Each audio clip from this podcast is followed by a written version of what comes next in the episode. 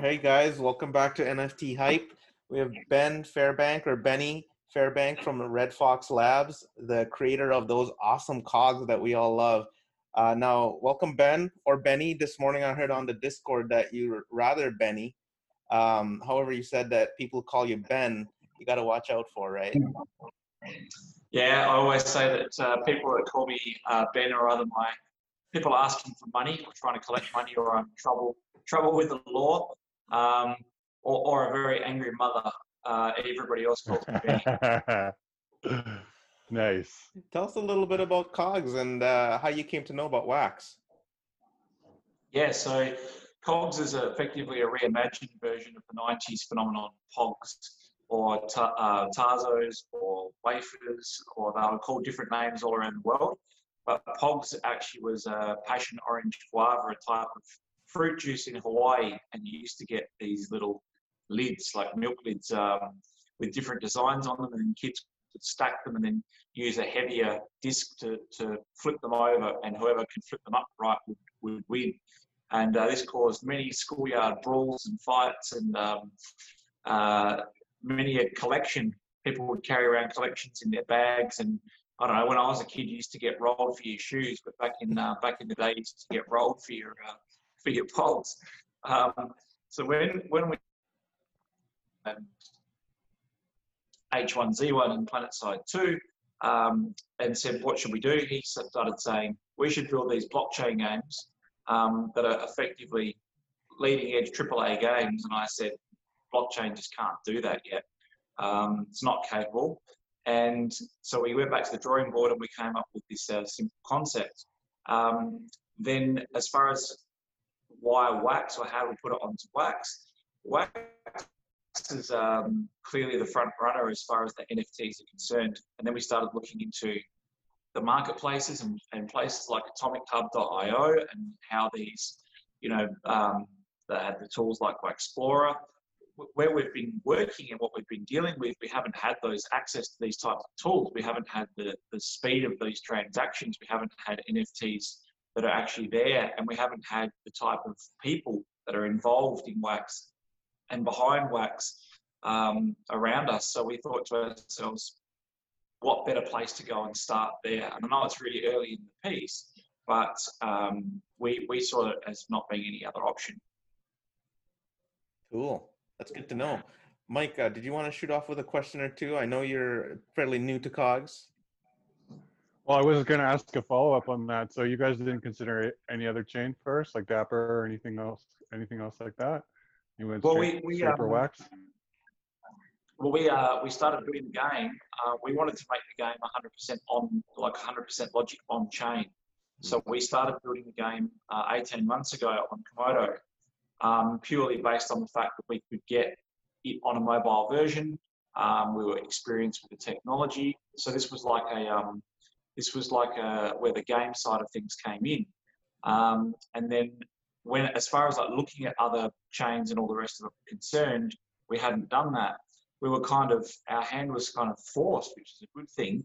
Um, when it came to the production of the NFTs, and it made us look at the technology because obviously you go where there is going to be attention, where there is going to be traction, where there is going to be an audience. And, you know, you, might say, well, you could have done any type of um, uh, Ethereum related or ERC related NFT because you've got OpenSea, and you've got these marketplaces. The fact is, the market's so small at the moment, doesn't matter whether you're on OpenSea or wherever you are, you're at the very beginning. So where you've got to go is where transaction costs make sense, where it's easy to build, where you've got your Marvels and your Capcoms and all of these types of people. They don't just sit on boards at, at, at companies and say, "Oh, we're just here for the for the fun of it." Um, they come across because they say we, we think there's something to this movement, and um, this is the place we've all landed. I don't see them landing in, in other places. So this is. I uh, agree.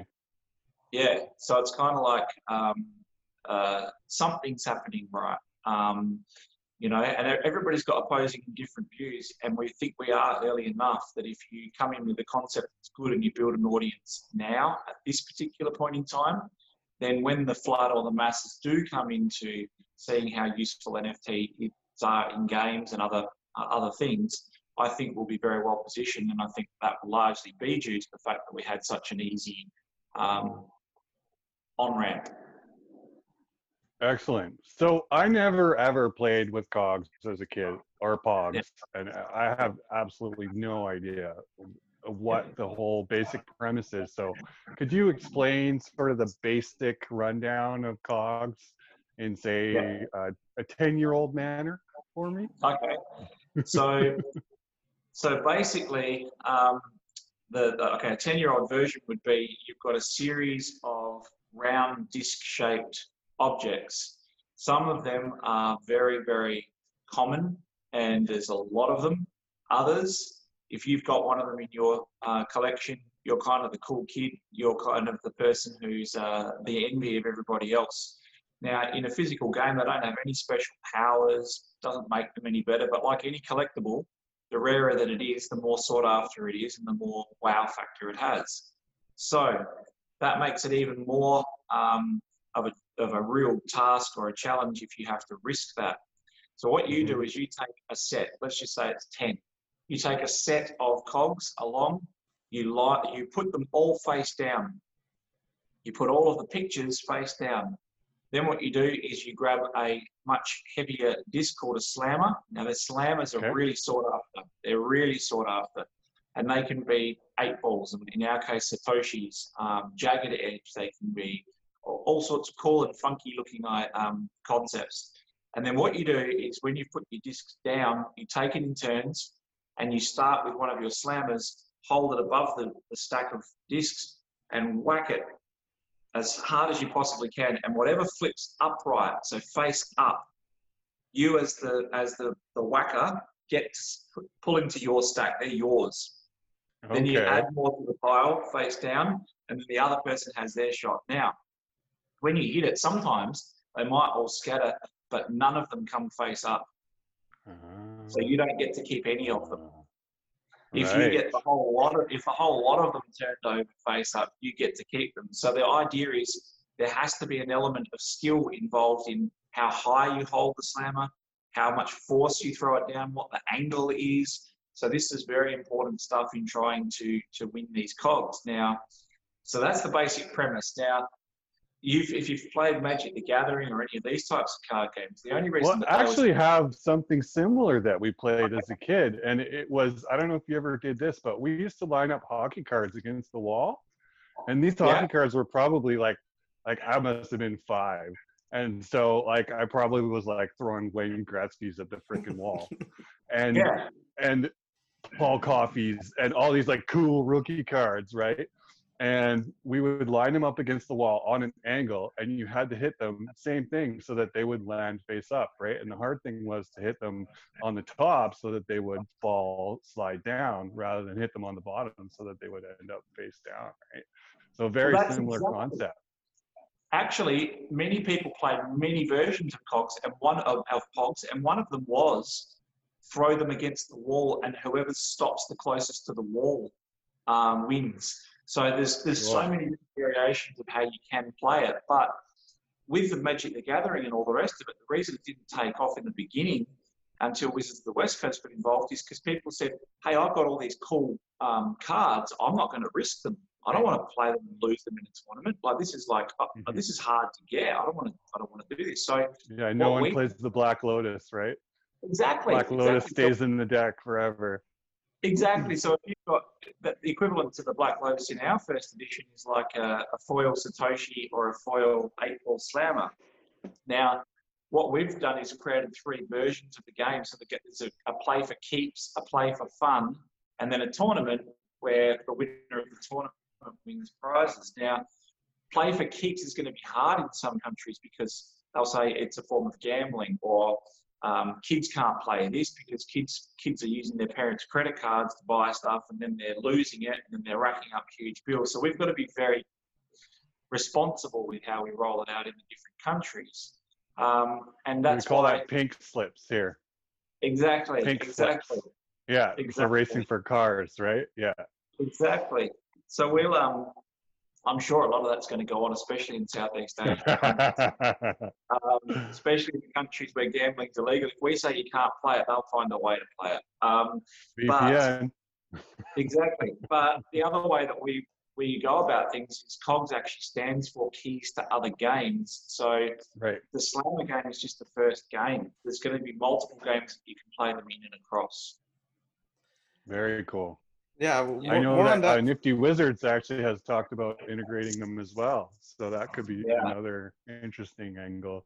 Like I actually bought a bunch of the sword ones just in case they get included.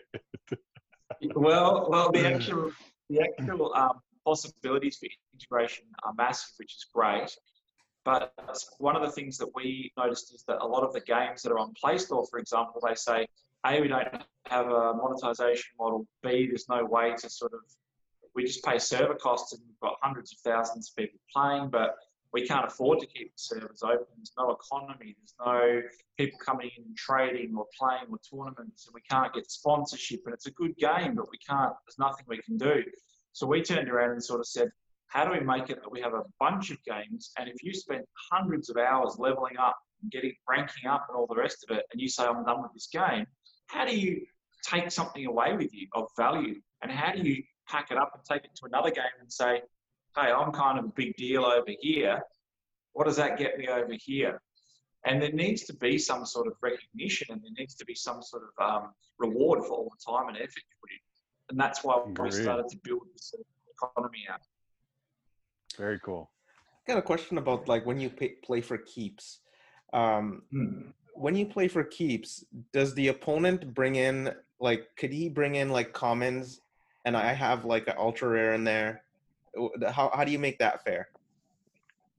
Yeah, so ultimately a lot of the gameplay will be done on the lower levels, um, but the object or the idea is to make sure that the stacks are equal. So you can't, someone can't come in and, um, and say, I'm, I'm using all commons and you use all ultra rares. But that's not to stop people from saying, well, I'm an avid collector and I've got all ultra rares. And then that the other person says, well, I've also got all ultra rares. These are the types of things where you would uh, assume that you'd have these guys with the headsets on the Saturday night football saying, well, Bob, we're here to watch the. Uh, this will be like streamed and like esports. Esports cogs. Exactly, exactly. only, on the only ultra rare tournament. Yeah. And then some degens will do ultra rares for commons or some crazy stuff. exactly. You have like the Daniel Negreanus with the with the glasses, the black sunglasses and the hats, like in the poker tournament. They have sweat dripping down their brows, and be, you know, you'll have the shakes up before you breaking out the slammers. Yeah, You've got like in your hand from the slammer. It'll um, I don't know how that stuff will play out, and this is something that will evolve. I mean, back in the days of the schoolyard, it was just, uh, you know, if I lost, I could always just whack you in the face and take my cough back. yeah. But, um, but, um, but in in the um, in the world of the wacky world of the internet and everybody's watching, uh, it'll be super interesting to see how the stuff plays out. But with tournaments, uh, we've already got a partnership with a company that has a million monthly average users, and it's um, it's a mainstream gaming platform, and it just has lots of idle games and HTML games. And they're just introducing tournaments and prizes. So we've got now got a chance to go across and actually take one of our games uh, to be a major tournament game there. Wow. And then what happens is they they can win NFTs, come across, and then we're bringing in users, uh, wallet registrations, and people coming in to claim COG prizes. Wow. Yeah, I heard that earlier today, and uh, I thought that was amazing. Uh, what do you think about that, Mike? Uh, doesn't that sound cool? It sounds super cool, man. I want to play for pink slips for sure. well, the cool thing about Cogs is, is that they, have got some really cool art on them too. Like you should see these they things. Do. My favorite is yeah. the time traveler, and you can see smoke coming off of his like uh, uh, arm there. You know, like he's coming out of the DeLorean. It's just really cool. Yeah, I'm um, the cyberpunk ones I'm are obsessed rad. with time travel. Uh, are you? I've, I've, yeah, I've actually. Um, I think it's like uh, out of all the conspiracy theories and weird things in the world, I think time travel. I've seen every time travel um, movie or documentary or anything. I think it's just a fascinating concept. And but right back from the early Twilight Zone episodes, but the that character is um, 100%. The first thing I did was collect the series, all the different borders of the Time Traveler. Oh, did you? Uh, not for, Nice. yeah, not for any other reason than the fact that it just it just uh, it just resonates and it looks great. yeah, it does. So I- what's the deal? What's the deal with all these Easter eggs, Benny? Like, I, Oh, I, okay. all you guys are like staring at cogs with like 300x zoom. Like, is, is there a reason for this? Are they crazy? well, What's going Yeah, on it's a good question. It's a good question. We've we've sort of we're we're much the believers of like when I was a kid, they had like Where's Wally? That was about as technical as things got, right? So you'd have a book and it would have a million characters, and then you'd have this one little dude with a red and white striped top. I think he was Canadian or something. And um, and uh, what what would happen is you'd have to try and find this dude in a million in a million other people, and you'd stare at pictures for hours, and they'd have some sort of fascination about them, and they'd be whimsical, and they'd sort of it was part of Oh, where's Waldo? Where's Yeah. Waldo is what you're talking about, right? Yeah, hell yeah. exactly, exactly. I remember that. so, so you, you'd sort of go, well, well, when we were kids, you used to stare at stuff. Now, these days, you, you see a piece of art and you go, eh, unless it's got an explosion in the background or fire or flames bursting out of it, it can't grab people's attention. So we thought not only should the art stand alone and should look good by itself, but we're not big believers in just saying there is Easter eggs. We'd rather just say, someone come back and say, holy crap, you know what? I was staring at something for a while and I noticed that there's a code in there or that there's a, a doorway there or there's, let's just say that people will be discovering stuff in the sets for a very, very long time. But the. Easter egg that we did announce and we've been talking about is a series of tasks or trails. And the first one's just started to be cracked now. I noticed that I think last night someone cracked the first part of it. Um, it, it uh, leads to, uh, we've explained Bitcoin, um, a Bitcoin address, Bitcoin. Um, they each lead to different things. Interesting. Yeah, so what you've got to do is go How on much journey. you know, Bitcoin? it's it's How a much Bitcoin's in there? It's a significant amount. Um, okay, that sounds interesting. Mike's gonna buy some The thing is now. that Yeah, yeah, totally. I. I need, I need that account. the thing is, the thing is that, uh, that, that, that they all require you to go into a number of the different cogs and to do a certain number of different things. And you'll notice that, you know, people looked at the one that the cog of me with a magnifying glass now and said, "Hey, what does that actually mean?" They do mean things, and it, and um, as you'll as we'll explain later with different Easter eggs, that I'll be looking at something that is then something else that you go to, that then takes you to something else, then takes you to something else, and you'll get through a series of it, and and you'll end up with something significant. And people could take two years for some of these to be solved. It could take two minutes, but the, the fact is that the idea of it is to keep people occupied, entertained while we're waiting for the delivery of the game, and we want to make this fun to look at for a long, long time. So there is So what- actually what- something there, not just a dog chasing its tail. There is something there. Absolutely.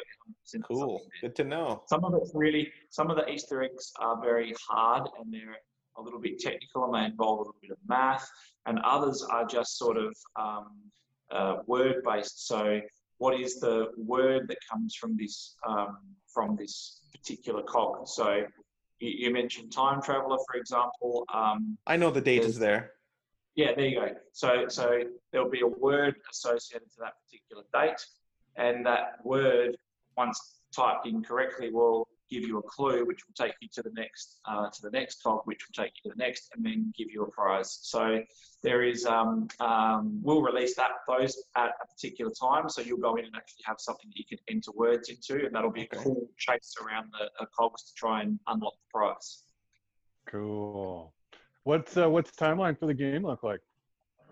Uh, we just released that yesterday. So what we, uh, being perfectly honest, we'd actually built a game fully, uh, as we'd, we'd said on Komodo, and it was in testing. What we've actually been able to do and discover as of yesterday is that we are able to have a version of the game we can actually build and deploy on wax, um, which will make people very happy uh, by Christmas. So that Awesome. means that we can.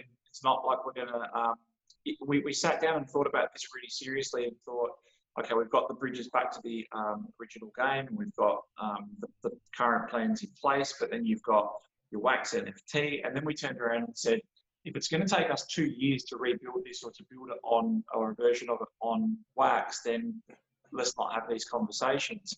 But when we sat down and worked out, actually, we can gain some efficiencies over here. We can also have uh, to run, um, same NFT protocol.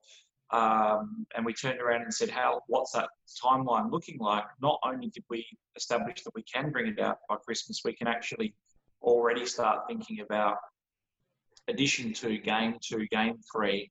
Um, so we put out a roadmap now and uh, now we're we're um, madly working towards making sure that we've got a fantastic slammer game by Christmas, um, and that will coincide with edition two. And the reason it coincides with edition two is people will need to come and buy cogs, and we hope that by then we've got a lot more interest. And the first edition doesn't have enough cogs for people to be playing, uh, not en masse. So the whole idea of edition one was supposed to be a collector's set that gives and keeps on giving.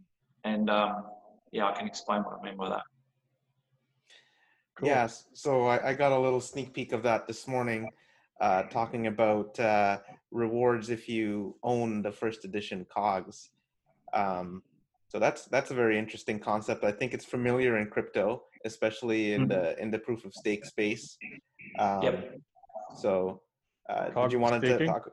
Yeah, yeah, it is. Yeah.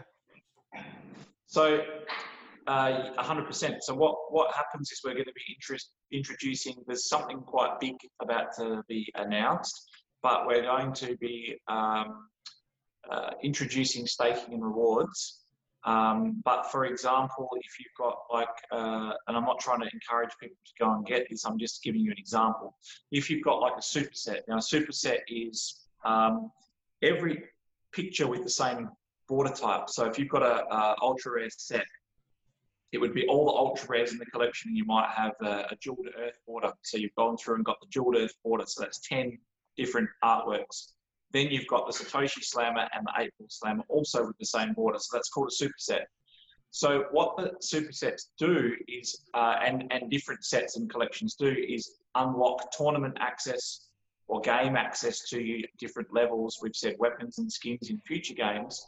But what would happen, for example, if we do a superset tournament and only people with supersets can play for free, or paying people can come along and, and pay into those tournaments with big prizes.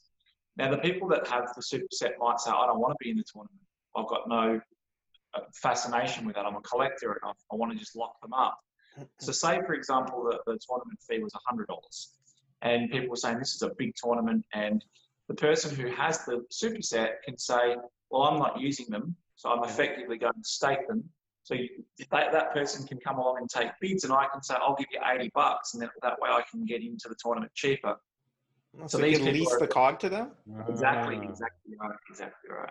Cog leasing. So you've got, like yeah, so there's a, but that's not that's not all. That's Let me just. Uh, I think I'm going to FOMO here for a sec, and then. Uh, I'm gonna buy some yeah, cogs yeah. right now. yeah, the, the, thing is that, uh, that, when we make the proper announcement with the full rewards and how the system works, the people that are actually holding cogs from first edition are going to get richly rewarded. And the, idea of that is to say, thank you for the early adoption. Thank you for coming in, recognizing something early and ahead of the trend.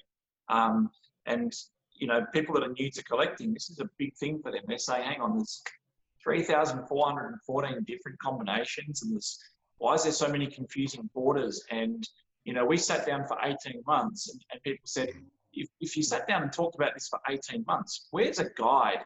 Where's the thing that tells you what a set looks like and how to complete it and all the rest of it? But we sat down with some pretty experienced people and they said, the joy of people understanding what a set is, the joy of people understanding that, you know what, jagged edge slammers aren't the cool thing the cool things actually these black and red combination borders that are in commons that are a thousand dollars each because you can't get them and everybody wants them. Mm. Let the public decide what's cool. Let the public decide what has the most value. And for me, coming from a turnaround background, I couldn't understand that concept. I was like, no, you have to go out with a structured thing. A playbook has to be very clear, decisive. Right. This whole going and saying, we've got a really complicated set with a lot of work and effort and thought that's gone into it, but we didn't think about actually explaining the sets in an easy to understand guide. I don't, I don't understand that, but um, now I do. Now I get it. We've got a, a, community of people coming in and saying, what's the significance of a pineapple border and is it right. better than a jeweled earth border and what does it actually do? And, and there's no answer so, to that, right? Exactly. So it's, a lot of that's personal preference too, right? Exactly. Like just exactly. what you like. Exactly. So so for example, a foil version of a Bitcoin, so the Bitcoin foils, they're selling for on the market now. They, I mean, the asking price starts at about 500 US dollars. Now, that doesn't have any. Um, it's in the same set of other cogs that are going for $100 for the foil version. So why? Is it because of crypto people? Is it because um, people think that more crypto people are going to come in and Bitcoin will be sought after? Is it because people love Bitcoin?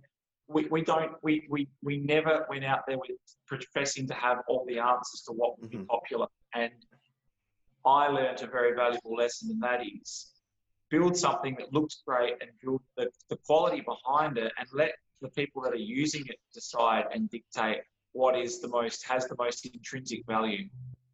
Yeah. Like somebody can have a crush on Artemisa, right? And then all of a sudden bid her up. Exactly. So yeah, we've got people like we've got a guy in our group um, that's a great guy, and he's heavily involved in Splinterlands, and he collects moons, and he's got like this massive moon collection.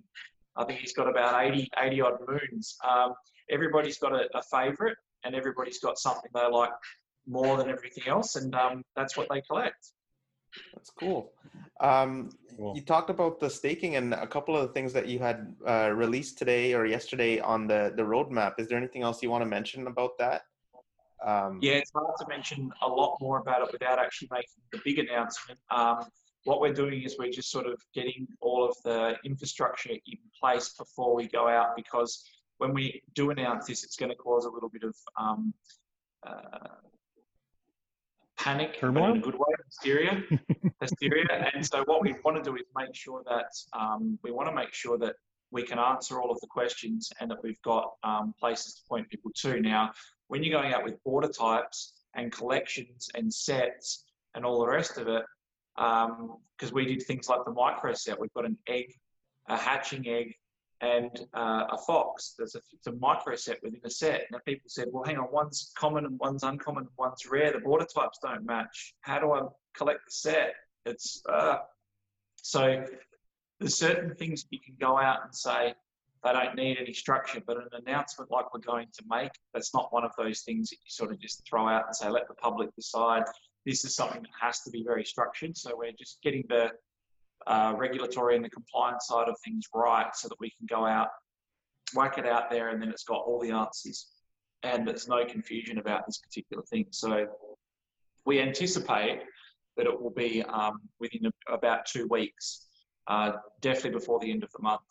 Um, the other thing that I can say for sure and certain is by the end of the month, we'll actually do a full brand release and launch of RFox Games um, to show that we're, we're committed to the vision of producing multiple games for these cogs to be played in. So that'll be a, a, full website, logo, branding release, and all the rest of it. And then with that will come the big announcement as well, to show that we're it's a, it's a it's a long term thing. It wasn't just a collection of art on a on a circle. Mm. Cool. Tell us, tell us, about your the people who collect cogs out in your part of the world. Like uh, so far. Mike and I are used to GPK, uh, which is mostly North American audience, and you guys yeah. have like a sort of almost global audience, right? Yeah, yeah. So um, I think that uh, we've got it for a couple of different reasons. So the first series was very much sort of uh, in po- the true Pogs tradition of let's make it a little bit of everything. So we've got a whole heap of different artists to come in and do different art. So some people like the cyberpunk series, some people like space military, old school people like the 8 bit. Um, there's, there's different things for different people. There's 80s, there's 90s. So um, that attracted a lot of nostalgia. So at the moment, we've just got curious onlookers coming in from the, around the world saying, what is all this about? And hey, man, you reminded me for 10 minutes of what it was like to be a child when the world was easy and not complicated and there was no COVID and uh, all the rest of it. So um, the nostalgic part of it's been good, and that's brought in uh, people globally.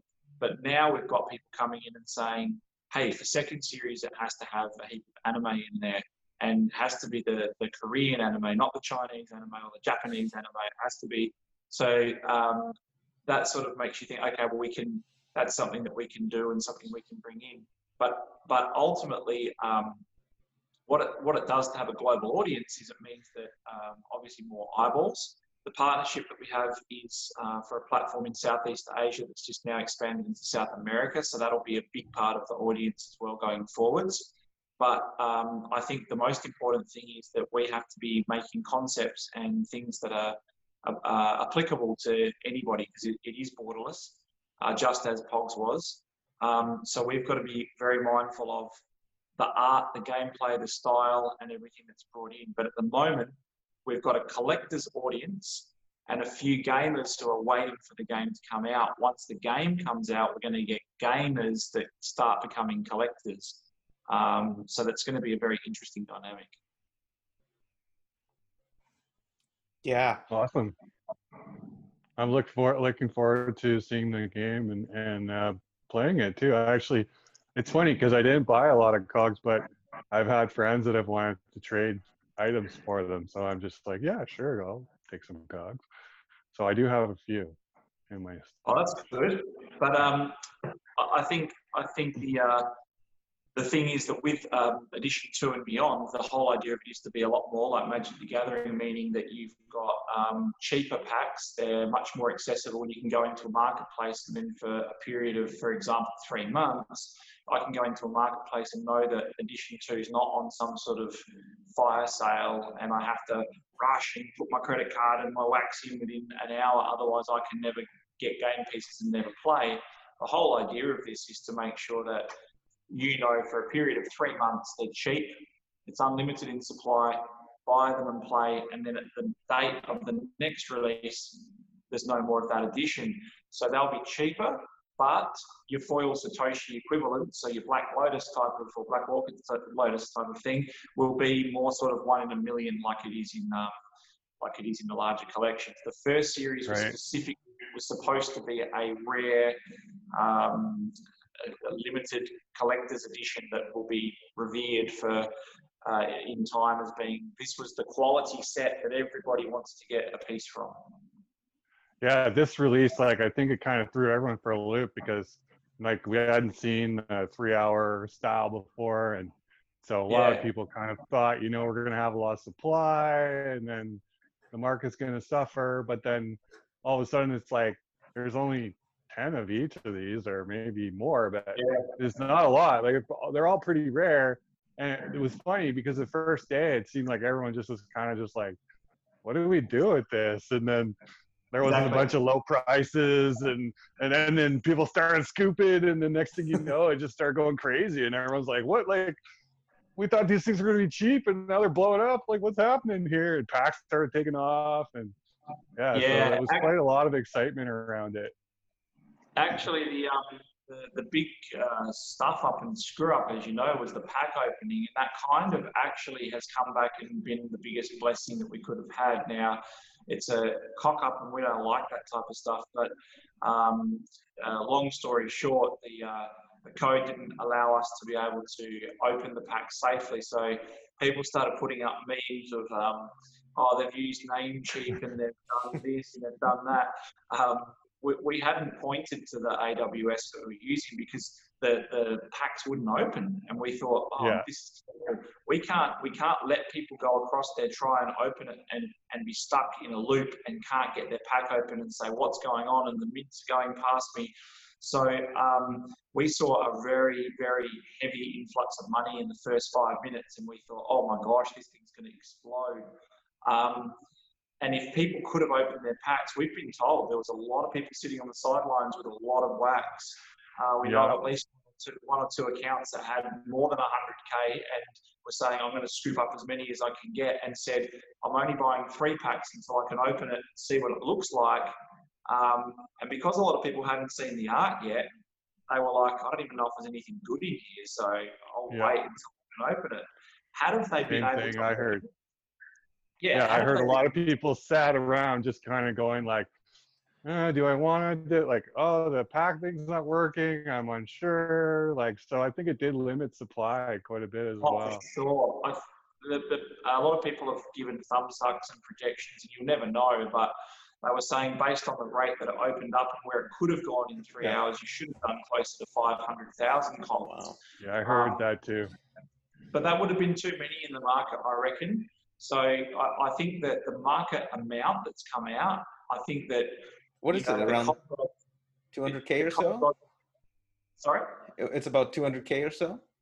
Yeah, yep, right around 200k. So I think I think what happened is the COG gods turned around and said, um, you know what, um, let's let's keep it how it is. Yeah. Uh, let's keep it at a really good supply, and for some strange reason, it's it's turned out to be in everybody's favour.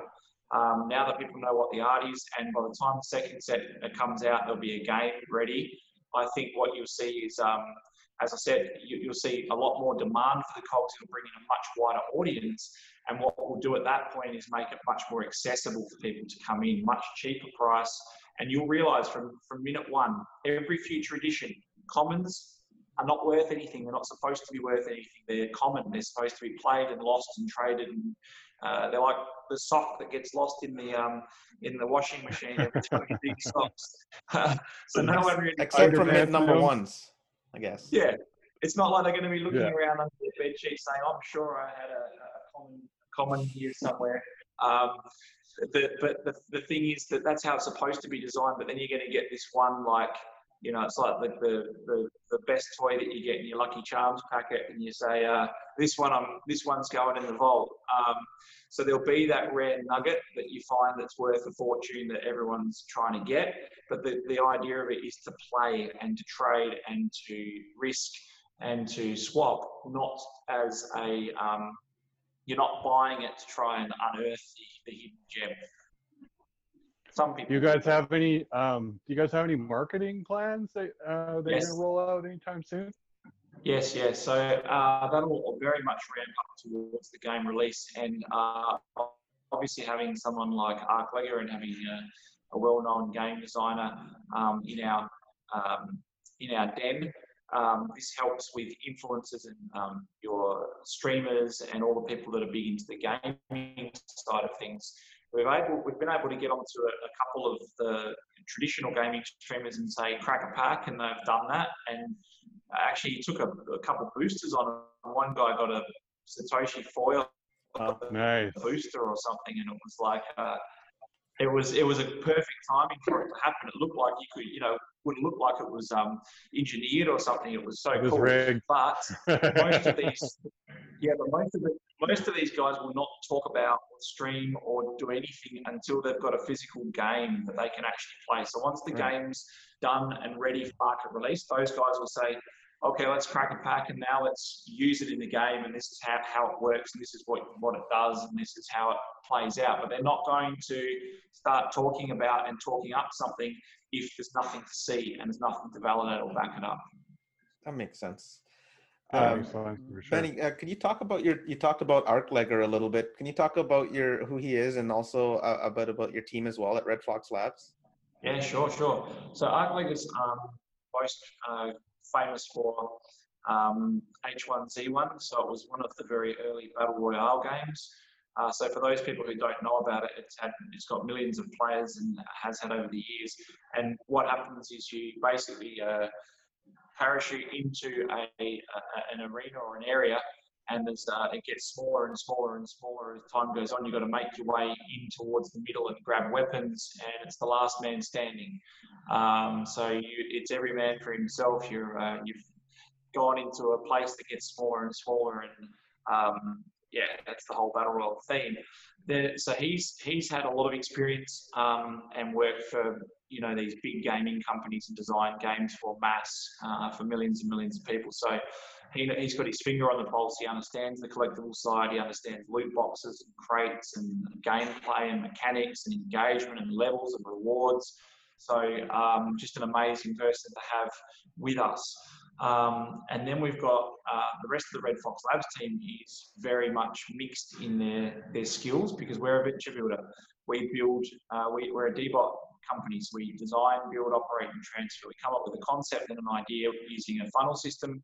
We then build, design it, build it, start operating it, and then we transfer it to people that are much better in those particular areas than we could ever be. So, for example, we launch rFox Games now, and now we will look for people that are much more experienced in the gaming industry to come in and say, right, someone who is X, such and such company, big gaming company, whatever's coming in to put a bit of injection of um, what comes next and to get bigger players involved and to get better better quality games uh, out uh, now that the proof of uh, concept is there. So we've got um, my co-founder Glenn. He's got a, a, a very mixed background, starting from studying in the finance and the commerce side, right through to doing a lot of digital marketing and a lot of uh, online. He's a digital nomad um, and worked around the world. And we've got um, we've got uh, mechatronics and robotics engineer that's joined us from from Austria, and he's been with us for a year working on the game and learning the whole blockchain side of things as well. Um, we've got uh, writers, we've got artists, we've got um, community managers, we've got people from all around the world that have sort of banded together to sort of say we believe in this vision and we believe in this idea and we believe in where this is actually going. And now um, they are we're getting more and more interest and more people that are wanting to, to join and um, hearing about the next projects that are coming out as well. So we've got a we've got a fairly strong um, background in crypto, all of us. Um, we've also got, uh, obviously, I'm not very young, um, a long background in traditional corporates and multinationals as well. So we've got an understanding of where this movement's going to go, and where it's going to end up, and what, what needs to be implemented for that to happen. But we don't profess to be experts in every of the industries that we um, delve into. But the idea is to get something up, prove the concept, prove that it works, and then bring in the people that are the heavyweights to run those. It's cool. And I actually heard that Ho Chi Minh, which is where your headquarters are at, mm-hmm. is a hot kind of spot for innovation and software in, in Southeast Asia. Yeah. It's actually rated number three for technical uh, competency globally um, because they have about 100,000 engineers come through, um, yeah, uh, computer programmers and um, IT graduates come through university every year just in, uh, in Vietnam. So the numbers are massive and there's been lots of documentaries and stuff done on it and, and stuff written about it. But uh, I think it was Google, the person that's come over to Vietnam and found out that you know, that a lot of the year 11 students in Vietnam can pass the Google entry test. Um, you're talking about. Um, That's crazy. They're, in it early. They're uh, they're obsessed by it. But the, the sad part about it is a lot of the guys here that graduate have to go to America or overseas to get good opportunities and good roles. So the talent's regarded as being very highly regarded and sought after and what we're saying is, hang on, we should be setting up in a place like this if we're mm-hmm. serious about tech. We're in a fast-growing region. We're Aussies. We should walk the walk and talk the talk. We should move over there. It doesn't matter if it's hard to do business. Let's get set up, structured. Let's be where we need to be um, for the expansion and growth. And let's try and build something that not only um, everybody that works is proud of. Let's make it that Vietnamese graduates are saying, I need to get a job at Red yeah. Fox Lab so I can stay in this country, I can do cool totally. stuff, and I can still have a cool job and not have to go overseas. So we want to leave a very strong footprint where we are in this region as being providers of awesome jobs and opportunities. I love it. That's awesome because so many people go in and just steal the talent they need and bring it to wherever they want to locate, right? So it's awesome that you guys are supporting that local economy instead. Yeah, that's the whole that's the whole concept. The concept is to actually, um, you know, people say I'm in crypto for the tech, and then they go, "Damn, my portfolio is down by eight percent today," and, uh, and uh, I'm in the red. We'd we'd say um, we're in it for the tech as well. We, we actually we're here because we believe tech can disrupt uh, legacy industries, but we're also not stupid. We understand that the tech doesn't do anywhere near as much as people are telling you it does yet. Um, that they they they say they understand exactly what it's going to do as well, no one knew what the internet was going to do. They thought it was a good way to send emails or whatever, and it's because it's changed the way we communicate. So no one knows where blockchain's going to end up, but we do know that it is going to have a significant impact on disruption in the way we do things, and, and it's definitely changed the way we think about things. So um, we're saying I would say just, that's already happening too, right? That's that's underway Exactly. now. exactly. So we, we're just saying we're here, we're in the right place, with the right people in the right time, in the right region, doing the right things, building digital and internet companies. Um, where where the, it's up to us to screw this up. Yeah. How's the food out there? Oh my god! Oh my god! I want food. the food is the Mm. food is like um, next level because it's so much fresher. Like when you when you're in Australia growing up as a kid, you go, oh, I'll eat Chinese food tonight, and then you have Chinese food and you think, oh, I love Chinese food. Then you go to China and eat real Chinese food, and you go, these Chinese people don't know how to make Chinese food because you're used to like you're used to Same like, with Japanese people. You're just like Americanized rolls or whatever, right? Or I guess Australianized Chinese food. Like Japanese food has a California roll, and you're there like, exactly. That doesn't exist there. Exactly. So you go to Hawaii and you say, I want a Hawaiian pizza, and they go, Sure, what do you want? And you go, What do you want want a on Hawaiian it? pizza. And they go, Sure, we, we are Hawaiian. What do you want? And we don't go, have any pigs on the island, guys. You go ham and pineapple. Ham and pineapple. ham and pineapple. You want ham- We said that's a spam and pineapple. They don't have ham, they have spam. Spam. Exactly.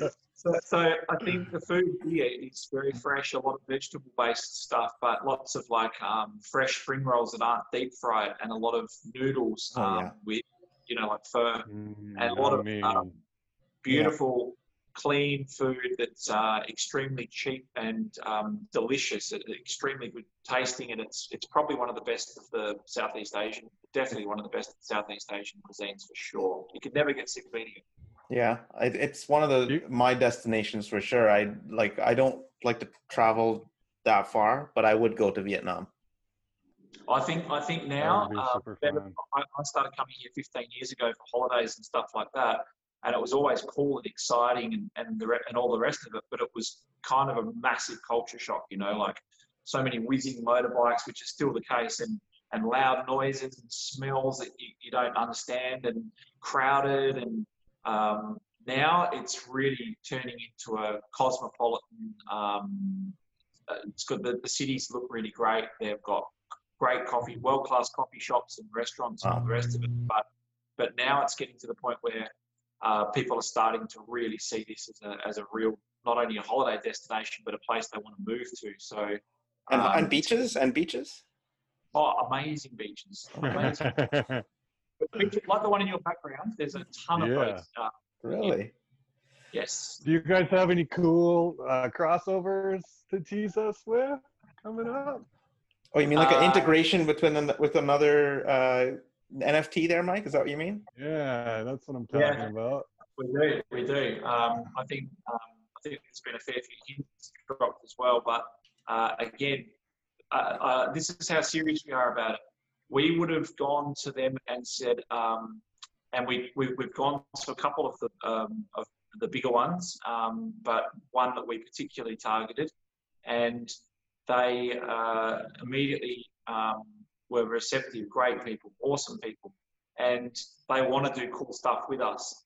And the cool, the, the great thing about it is, if we were here just for a short time, we would have made something happen before the sale because it would have brought in more eyeballs and it would have brought in money and it would have brought in attention and all the rest of it. But because what we want to do is, is has never been done, and we're talking about the the real nesting, we're talking about the putting something inside of an NFT across a chain and being able to then break it open and get it out and use it, but without confusing the hell out of people. And um, that's why we didn't rush it. I mean, even the pack opening couldn't get done properly. So the thing is, tech's in the early stages. So we've we've pushed that back and said, let's do it when it's right.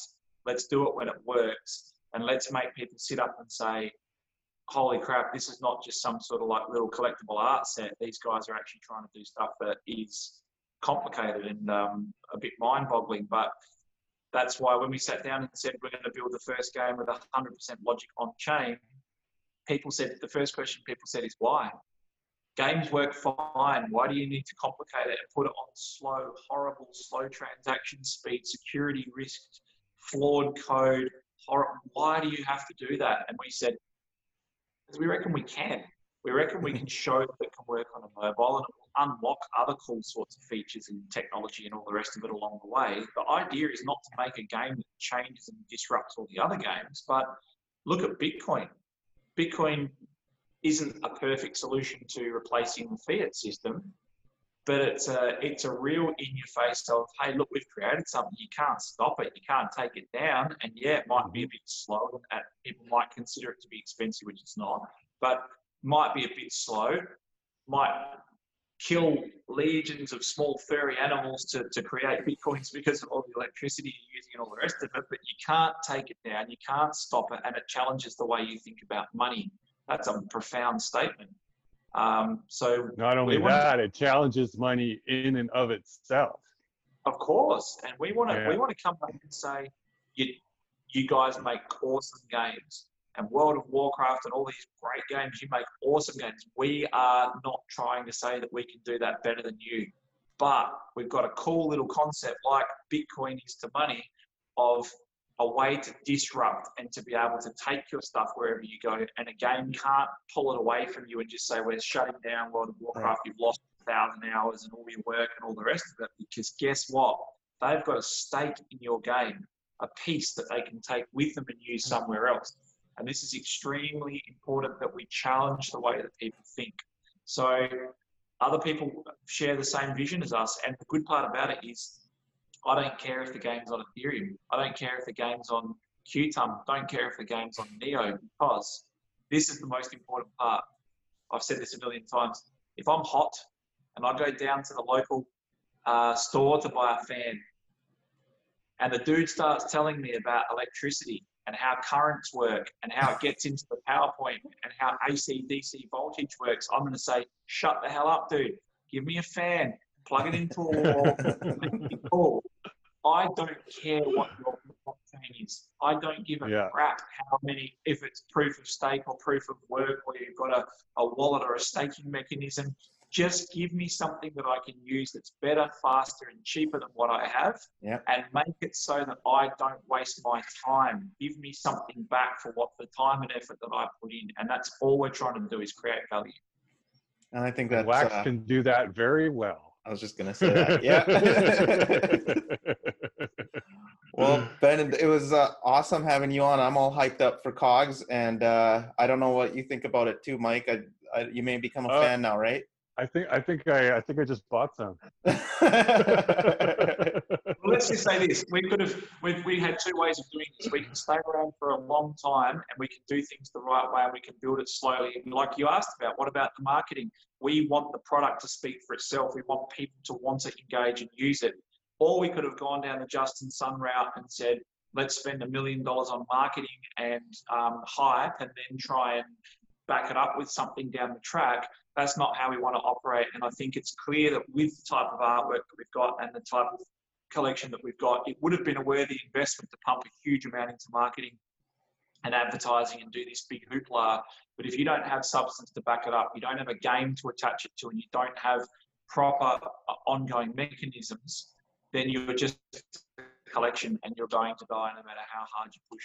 I know you really wanted to, to take uh, uh, Warren Buffett out to lunch and play cogs with him. He'd probably call now, it rat poison. yeah, totally, hundred percent. And now, if you do it now, you benefit Series One owners, right? So that's a super bonus for us, which is awesome. And I exactly. think that's the biggest we, we thing with uh, with we the current industry is frustrating. That um, sorry, um, the the bigger corporations don't seem to have as much interest in promoting stuff at the moment and i'm not sure why that is but the sort of the smaller players are definitely um, going and they're doing the work which is awesome and that's what we need Yeah, well, we, we I get told all the time, and I've had this through my career. People will say, "You guys are favouring the people that bought into the first edition, or you guys are favouring the people that that found it first, and all the rest of it." My answer to that is always going to be, "Yeah, that's exactly what we're doing." Um, we are rewarding the people that took the time and effort to learn it um, when there wasn't um, apps to tell you what set collections look like and what they should be and all the rest of it. And the people that we didn't do it with a whole heap of hype, we found a small group of people that thought this is cool and we want to get into this. Why shouldn't they be rewarded? It's, it's part of being an early adopter. So as I always say, there's two, there's chess managers and checker managers, people that see everybody as being equal and the same. And, and then there's the chess managers who understand that people that contribute more, that get involved more, that help more, those people should be rewarded. And that's, that's exactly how we are. We make no apologies for that. Anyone who contributes, gets involved and becomes part of it gets rewarded. And that's, that's how it should be. And those are your early supporters, right? You want to have, you want to have them be winners, right? Exactly. They're the, they're the sneezers. Um, they're the ones that go out and tell everybody else and, and bring in their friends and bring in their, and if it's something that they're proud of and they can say, hey, see that little move that you can do on the game? I'm the one who suggested that. Oh, yeah. I'm the one who gave feedback and that got put in. They listen to me. They know who I am. That's a very powerful um, mechanism to have in place. Very powerful. And if uh, anybody wants to catch up with what Ben and Red Fox are doing uh, and make those suggestions, I would suggest that you go on to the, their, their Discord as well. Uh, ben, do you have, uh, where can we reach the site? Where can we reach you guys? Yeah, so Discord's the best place to go for, for 100% sure. We want to try and really focus the longer term gaming community, and that's where gamers are in Discord. So Discord's the place to go. We do a nightly morning, depends on where you are, 8 p.m. every night, Vietnam time. We do a, a voice call and we um, crack packs. We talk about our sets, and people come in and ask questions, and um, we give away sneak um, previews and stuff like that. That uh, people say, "How come the Discord people get it first? We're looking at doing two sessions, one in uh, both time zones because eight, eight o'clock is very uh, six o'clock in the morning on the um, west coast over there, I believe. So yeah, I'm sleeping. Uh, yeah, we're looking we're looking at doing two different time um, slots, or at least recording it so that it's uh, so we're, we're working on that method. But that's the way to get us. We want to make sure that everybody's driven to the same place. So we want to make sure that um, that Discord's the place to catch us. Okay, and how can people uh, reach you on the web so that they can find these uh, channels? Yeah, sure. So um, there's a cogs.gg site and there's about to be uh, uh, what we talked about earlier. There's about to be an rFox Games proper site and ecosystem and all the rest of it launch. So we're trying to make it a little bit. Um, you have to kind of go here at the moment, but then when rFox Games launches later this month, it'll be um, it'll be a much more of a, of a whole ecosystem where you can follow us through the websites and all the rest of it. Awesome. Very cool. well, cool. Yeah. Thanks for joining us, Mike. Did you have any last things? I think that's it for me yeah, thank you for joining us. It was a pleasure to talk to you for sure, and uh, I learned a lot. Thank you very much for having us, guys. Appreciate it. Thanks, Benny. Bye. Thanks, Benny. Thank